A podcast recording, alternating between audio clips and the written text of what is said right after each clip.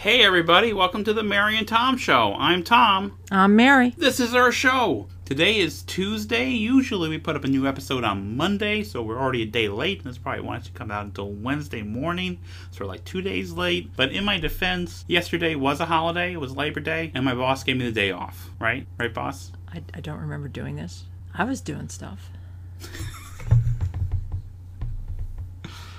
Yeah, we, we get up, we get the laptops fired up, and we work sometimes until 1 and 2 o'clock in the morning Yeah. on on company business stuff. So this week we'll be releasing Table Battles. It is our seven eighteenth game. Yeah.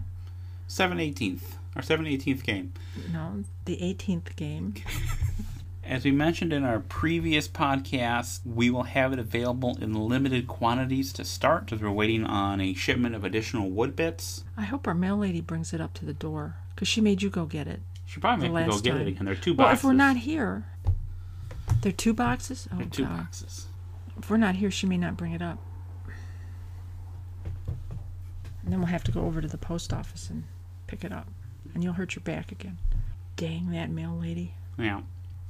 So while we're waiting on that, we're going to start taking orders, but we might run out of copies sooner rather than later. So you probably want to get your order in as soon as we start taking orders, unless you feel like waiting, which I mean, waiting's fine too. But some people are still pretty curious about how the game works. Uh, I have trouble getting a hold of it with just the rules and what information is already out there. So last week we uploaded to Board Game Geek a play example that takes you through about seven turns of a sample game, lets you see how the mechanics work together and lets you see how some of the strategy and some of the tactics work in the game. Uh, so I encourage you to check that out. We'll also be putting that on the blog on Friday, I think, as a blog post. So you can also read it there. And we have a couple blog posts about uh, the development of the game and the cover design of the, the game and all that. The other game we mentioned on our podcast last week was For-Ex.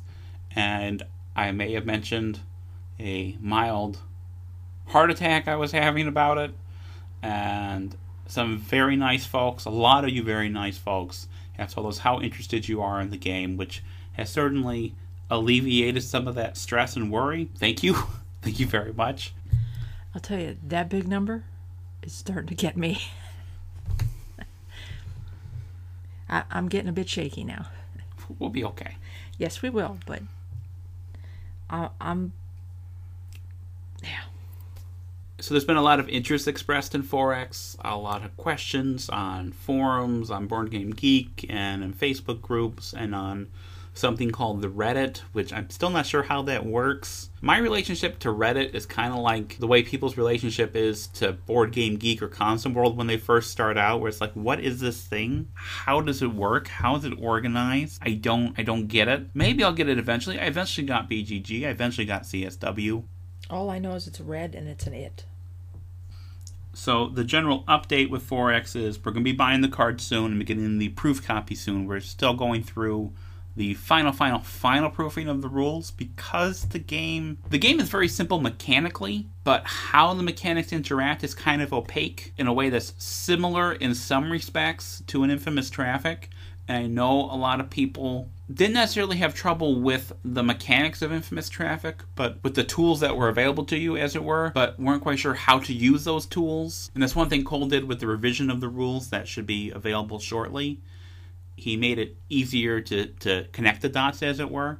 So with For-Ex, we want to make sure all those dots are connected in the first place as much as is feasible and as makes sense for the game because part of the appeal of the game is you really come at everything sideways. Every interaction is kind of an indirect interaction. I'm, I'm hoping we caught everything. You know, usually when we go through it umpteen times, we catch stuff. We still miss stuff, but hey. I'm familiar enough with the game that from all those times I played it before, that I'm worried I didn't catch stuff. How it was worded. Yeah, well, that's why we're having a couple people look at it. But it's it's such a simple game. I mean, the actual text of the rules is about five and a half pages. The rules are simple enough. We hopefully didn't get too much wrong. You know. Well, it's not so much getting it wrong, it's was it worded well enough for people to to get it right away. in a way that communicates. Yeah. Yeah. Now we've also had a lot of interest in For-Ex from people in Europe. uh, who want to know how how they get a hold of the game. And this kind of happened with Traffic as well, where when we have a game that appeals to I mean, I want to say a broader audience, but they're really super niche games on the other hand. But it's a broader audience than our kind of core base of Hex and counter wargamers. That broader audience is like, what is this game? Where does this company come from? What's going on here? When's it going to be in stores? When's the Kickstarter? Is it going to be at Essen? What kind of mounted map are you going to have? It's not going to be mounted, guys. I'm sorry.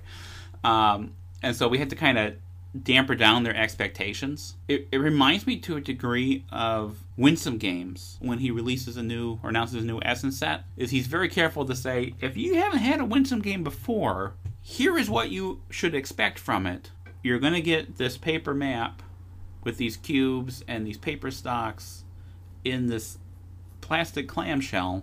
But really great games. Really great games. Yeah, yeah the gameplay is, is what's there. Now they don't look so hot, but they're they're a whole lot of fun to play. I still freak out with with paper maps. I, I remember one of the first games you wanted to get. you want to pay eighty dollars, and it it's not even a mounted board. It's it's a paper map. It's got these really thin counters with little little cardboard chits here. No. But look at these NATO symbols, oh. Mary. Definitely NO. Oh. Now you don't freak out about paper maps for our games, though. No. There, it's okay. That We're was okay. the- that, no, we weren't printing at that time. but this you said years ago. you said, said the- you're st- you said you still. Well, not our games. No, other people's games. I don't freak out about. Yes, I oh. understand. Um, no, I still freak out about that. Ours aren't that expensive. I mean, I go into the store, I lift the box. Is this heavy enough? Okay, it might be worth seventy. Yeah, it depends depends on the gameplay too. I go by weight. You go by weight. I, I, I go by you know what what's in this game. You know. I think when we have a game that has a broader appeal, the way For-Ex does or the way Traffic did, we have people looking at us for the first time who aren't familiar with us, and so by default, they kind of assume that we're a quote unquote normal publisher. So they're not familiar with us as being a war game publisher, as being print on demand, small volume publisher. They have expectations of us as being normal. So they expect certain things with the components. They expect us to have European distribution. Of course, it doesn't help that our name's Hollandspiel. We still get people who think we're Dutch. That Yeah. We're located in the Netherlands. But Holland is actually my dad's family's name, and they were from Ireland because his grandparents were from Ireland and their name was Holland. Hollandspiel was the name we chose for the Euro company that we were going to do Mm-hmm. before. And we stuck with it Yeah, for the war games. for the war games. which is fine because I think that allows us to do both war games and these kind of heavier weird games and there's not an expectation there if if our company name was blood and guts games or, or something really like aggressive and military For-Ex would look really weird in our catalog as Hollandspiel, it doesn't look that weird. The other expectation people have of us, assuming that we are a normal company, is that we'll be at Tom's doing air quotes. Yes, uh, is that we'll be at conventions, especially Essen, and you know we, we won't be at Essen. I don't even have a passport, so I mean I, I, I, I cannot literally go to Essen, even if suddenly money fell into our lap we wanted to go. Now we're planning on going to more conventions next year. I don't think Essen will be one of them. They're probably more war game focused conventions. Now this weekend we should actually be going to DaveCon in Lansing, which is geographically close to us. Our plan is to go at any rate. It's not too far to drive. Going as ourselves, not as the company. Finally, before we go, we should talk about Bitskrieg, the other game we have come out in October, besides For-Ex. This is the tiny tank battle game for grognards and their grog kids.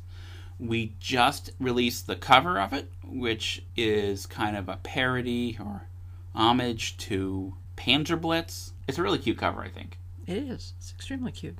The the they got the big tank and the baby tank. Oh, baby and- tank! yeah, because Panzer Blitz for a lot of people was their first war game, and this one, Bitskrieg, which you can play with your kid or your grandkid, could be their first war game.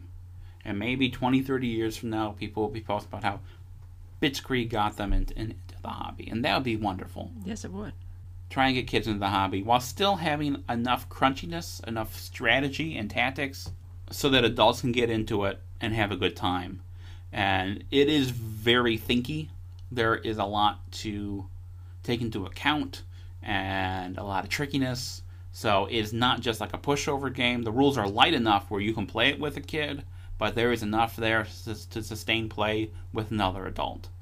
So we're really excited about that. And Uh, there are optional rules or advanced rules. there are, yep, which just layer on a bit more chrome and a bit more complexity to the game.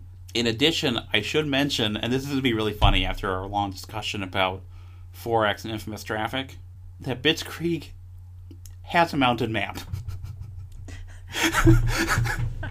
because there are so few counters, we were able to, on the same counter sheet, one sheet of counters, also have the board, which is like six and a half feet by uh, inches, not feet. Oh my god. So that's in the World Flames territory there. Uh, is six and a half inches by six and a half inches. The board. It was a small board, small compact game. Um, so we're able to make the the map out of the same material, the 3x board yeah, three X board. Yeah. that we use for the counters. This one has a mounted map, guys. Don't don't count us doing this a lot because it significantly would add to the price of the game. Like we could do a you know mounted board for something like Agricola, but that's going to add 15 20 bucks to the price of the game. So that doesn't make any sense. But in this case because we're just paying for one sheet, it has all the counters on it. It has the board on it. We'd be paying for that one sheet anyway. It keeps the price down so it's, it's manageable at a nice price point. So, so I think we've gabbed enough for today. Yep. We sure have. Bye, everybody. Bye.